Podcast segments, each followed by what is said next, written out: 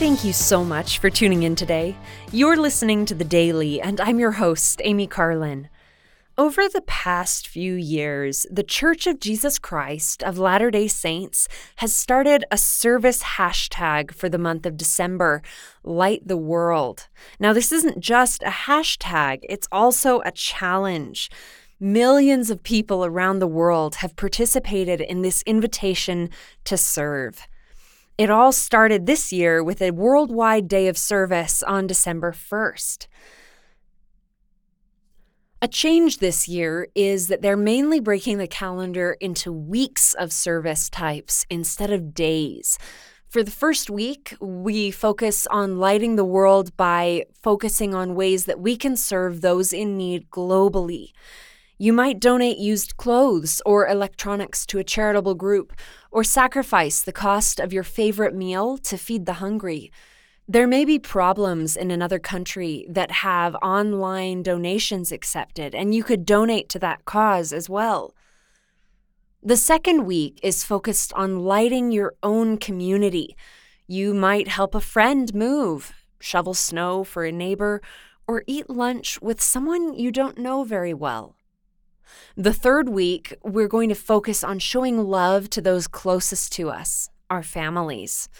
You could reach out to a family member that maybe you haven't spoken to in a while, or you could write a handwritten note to a loved one. Or you could even do chores with your family, menial though that might seem, that's a way to show love and service. And for the final week, we are invited to light our faith or use the week to increase our own faith in Jesus Christ. You can attend a special Christmas worship service that week. All meeting houses of The Church of Jesus Christ of Latter day Saints will hold one on Sunday, December 23rd, and everyone is invited. You don't have to be a member. You can make a goal to visit a temple or other religious site this week. You could wake up early for morning prayer and scripture study. There's a free PDF download online that you can get to mark your progress in this challenge. It explains that you'll select one or more weekly ideas, circle the days that you're available to serve, and share what you're doing online with the hashtag LightTheWorld. I was excited to see that the PDF contains multiple suggestions for each week, some of which I've enumerated here, but we're also free to do our own things.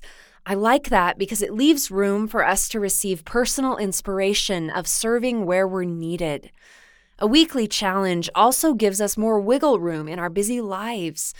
You can also visit justserve.org for local service ideas. I hope that you will join me and the millions worldwide who are participating in this Light the World challenge as we spread love and service this Christmas season. Thank you again for listening today.